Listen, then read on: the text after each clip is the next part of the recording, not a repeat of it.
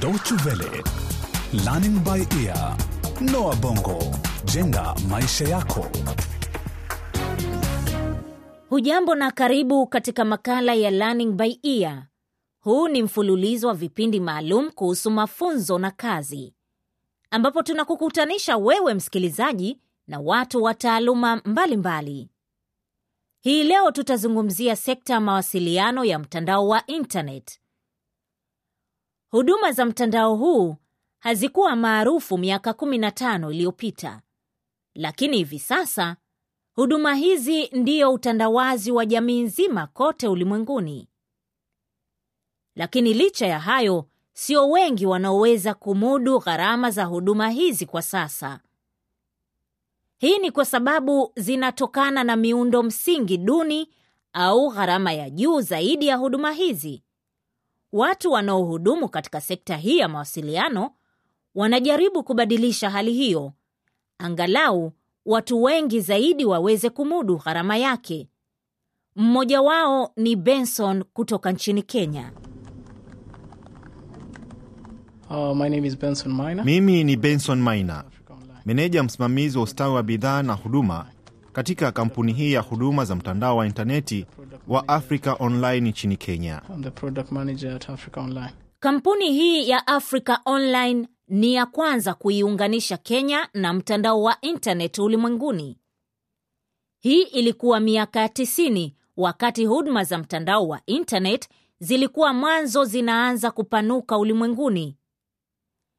Benson Maina mwenye umri wa miaka 23 amekuwa akifanya kazi katika kampuni hii kwa muda wa mwaka mmoja na nusu uliopita.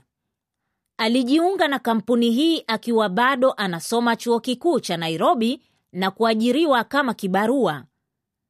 Wakati huo kazi yake ilikuwa kutafuta wateja, yaani kuboresha huduma na kuwashawishi Wakenya wengi zaidi kutumia huduma hizi. Na anasema ili kufanya hivyo inahitaji kuweka wazi huduma hizi za mtandao wa internet. People need to see its practical applicability in their lives. Watu wanapasa kuona manufaa ya huduma hizi za intaneti na pia manufaa yake katika kupunguza pengo kati ya watu matajiri na maskini zaidi. Kuna dhana kwamba huduma hizi ni za watu matajiri. Naamini changamoto kubwa zaidi ni kusambaza huduma hizi ili watu wengi zaidi, sio tu sehemu za miji, bali hata katika sehemu za mashambani, waweze kuzitumia kila siku. The need for the internet on a daily basis. Ni rahisi kusema kuliko kutenda, hasa katika nchi ambayo mtu wa kawaida anaishi kwa dola 1300 kwa mwaka, ikiwa ni gharama ya kununua kompyuta ndogo ya mkononi, yaani laptop. Nchini Kenya, watu wengi hutegemea shughuli za kilimo na kuishi maisha ya kiwango cha dola moja kwa siku na hata kama wangeweza kununua kompyuta, kuna tatizo jingine la ukosefu wa nguvu za umeme. Pengo kati ya wanaoelewa teknolojia ya kisasa ni kubwa mno na sio rahisi kulipunguza. We have uh, very many challenges uh, being a third world country uh, with Kuna changamoto kubwa zinazotuzonga hasa ikizingatiwa kwamba ni nchi inayostawi na wengi wa watu wake wanaishi chini ya dola moja kwa siku. Kwa hivyo ni tatizo kubwa. Do not want to spend whatever disposable income they have on the internet.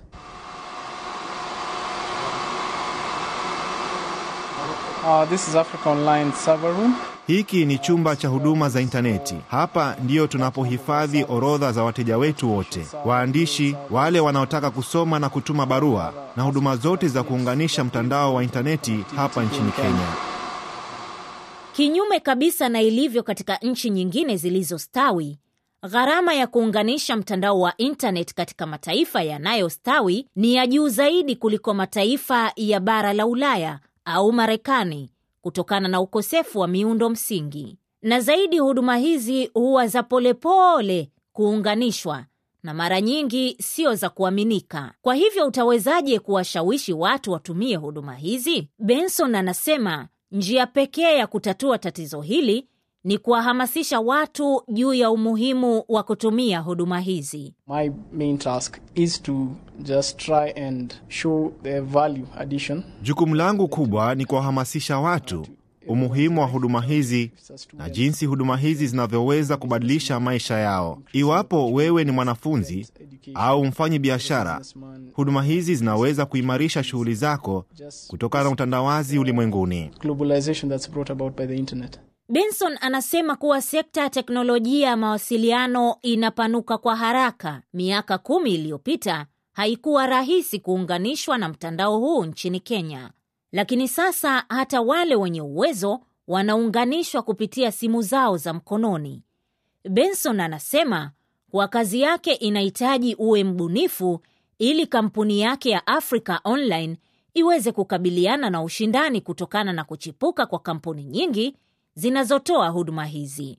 The first thing that I enjoy is that it's dynamic. It's constantly changing. Kitu kinachonifanya kufurahia kazi hii ni kwamba kila siku unajifunza kitu kipya, sekta inayobadilika kila wakati. Kwa kweli, huwezi kujua kitakachotokea kesho yake, na ni lazima usome kila wakati. Huu ndio uzuri wa sekta hii ya ICT, kwani bila kufanya hivyo utajikuta umepitwa na wakati. You can easily be redundant. Kulingana na Benson, sekta hii ni nzuri hasa kwa vijana. Kwa nini? Kwa sababu ni vigumu kwa wazee kujifunza teknolojia hii kwa urahisi. Kompyuta na mtandao wa internet ni wazo la kigeni, lakini kwa vijana ambao wamekuwa na teknolojia hiyo ina manufaa makubwa.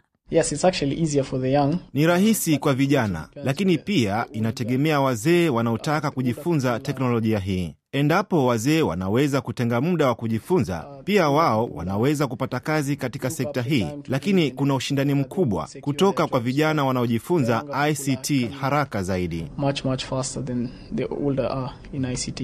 Baada ya pirikapirika za mchana kutwa, Benson hujiunga na masomo ya jioni ya teknolojia ya habari kuhusu masuala ya kibiashara. Sasa ni vipi mtu anaweza kujiunga na sekta ya ICT? Kwanza kabisa ni sharti awe amemaliza masomo. You need to be going to school. Unahitaji kwenda shule, ni lazima utie bidii ili upite mtihani. Hakuna mtu atakayekuajiri iwapo huna viwango vya elimu vinavyohitajika. Kama ni shule ya sekondari, ni lazima uwe umepita somo la hesabu na sayansi. Hayo ni masomo mazuri, na kama umesomea hadi chuo kikuu, ni lazima uwe na shahada ya digrii kuhusu biashara, kiuchumi, sayansi na kijamii, na bila kusahau kompyuta. Not forgetting your computer science. Benson anahakika kwamba uchumi wa Kenya na bara zima la Afrika kwa jumla utategemea teknolojia ya mawasiliano. Sababu ni kwamba mtu hahitaji rasilimali nyingi kuanzisha biashara katika sekta hii. In terms of industrialization, Africa is pretty much behind, but Kwa upande wa kiviwanda, bara la Afrika bado liko nyuma sana kimaendeleo, lakini ukizungumzia teknolojia ya mawasiliano, linajaribu kukumbatia teknolojia hii kwa haraka zaidi. Katika harakati ya kupanua biashara zao, kampuni nyingi huzingatia mataifa yanayozungumza lugha ya Kiingereza na kujenga vituo vyao huko. Hatua hii ndiyo itakayosaidia bara la Afrika kustawi haraka zaidi katika sekta hii ya mawasiliano. Bara la Afrika pia linatafakari kuanzisha mawasiliano ya kompyuta yatakayoliunganisha eneo la pwani ya Afrika Mashariki hadi Mashariki ya Kati na bara la Ulaya. Matumaini ni kwamba hatua hii itaongeza kasi zaidi ya mawasiliano katika kanda hii. and Europe uh, hopefully increase speeds. Na suala hilo linamfurahisha zaidi Benson. It paints a brighter tomorrow. Hatua hii inatupa matumaini makubwa ya siku za usoni, hasa ikizingatiwa kwamba huduma hizi zitakavyoligeuza bara hili wakati kasi yake itakapoongezeka. Tutakuwa tunaishi katika ulimwengu wa teknolojia ya elektroniki au nchi ya kielektroniki eh? Completely electronic world or electronic country. Yeah. Kwa hivyo Benson kutoka nchini Kenya anasema kuwa maendeleo ya bara la Afrika yatategemea zaidi sekta hii ya teknolojia ya mawasiliano.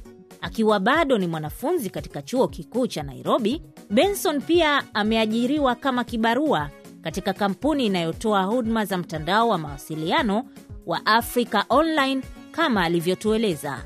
Ukitaka kujifunza mengi zaidi kuhusu kazi na taaluma nyingine mbalimbali au pia ukitaka kusikiliza tena kipindi hiki, tembelea mtandao wetu